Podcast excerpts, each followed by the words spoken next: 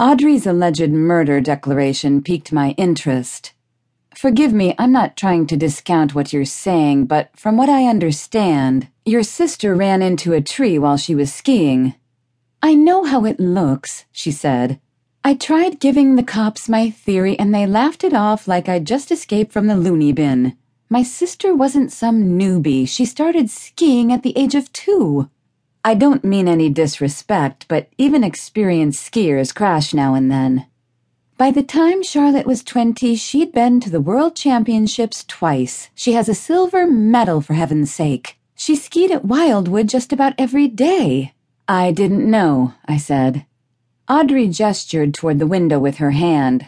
Look out there, she said. I looked outside but saw nothing. Maybe she was crazy. Take a good look. Nothing but blue skies all week. Now you tell me, how does someone with my sister's experience run into a tree on a clear day? She bounced her shoulders up and down. I guess that doesn't point to murder, though. You probably agree with the cops. In all my years as a PI, no one had ever presented a similar case to me. Can I ask you some questions? I said. She nodded. Did your sister ever sustain any skiing injuries that might have caused an accident? A broken arm a couple of times when she was a teenager and a broken leg once. Her eyes flashed. Now that I think about it, Charlotte fell out of the back of our dad's truck when she was a kid and hit her head on a boulder. She almost died. It knocked her unconscious, and when she came to, she said she'd been to the other side. You know, died and stuff. I wonder if that would... It wouldn't. When the doctor checked her out, he said she was fine. She was in perfect health the day she died. Did she take any medications? I said. She shook her head. You said she wanted your advice. Any idea what she needed to discuss with you? Audrey fidgeted with the bottom of her sweater. It rolled up at the ends, and she smoothed it back down with her fingers, but as soon as she let go, it rolled back up again. She didn't say. She said we'd talk about it when we were in person. I figured I'd find out later, so I didn't push it. What about her tone of voice during the conversation? Did it seem like anything was wrong? I said. She sounded nervous, and Charlotte never got nervous. She had a glass-half-full approach to life, even when she had a good reason to be stressed. Sometimes the aloof ones had the most to hide. How were things at work? I said.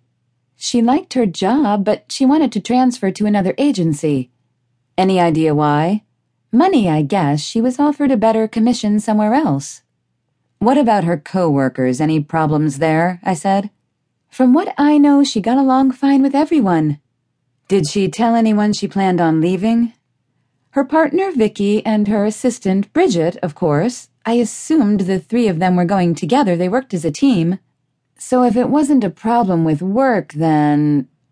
Audrey leaned forward. Let me save you some time.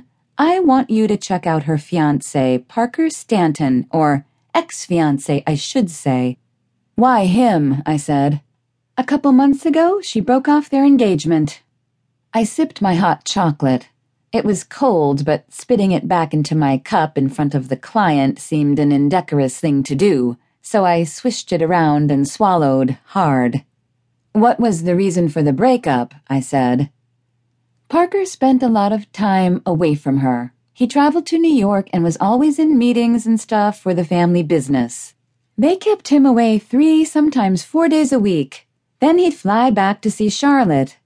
Toward the end of their relationship, he only came home about 1 day a week, though.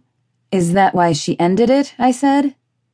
I felt like a therapist engaged in a game of 20 questions. Charlotte acted like it didn't bother her, but I could tell it did. One weekend, we went on a girls' trip together, just the 2 of us. Charlotte called Parker several times, but he didn't answer.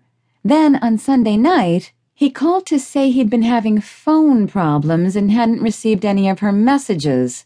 He talked to her for a few minutes and then made some lame excuse about how he needed to go meet with his dad. How did Charlotte react? Audrey rested both elbows on the desk. She broke off the engagement.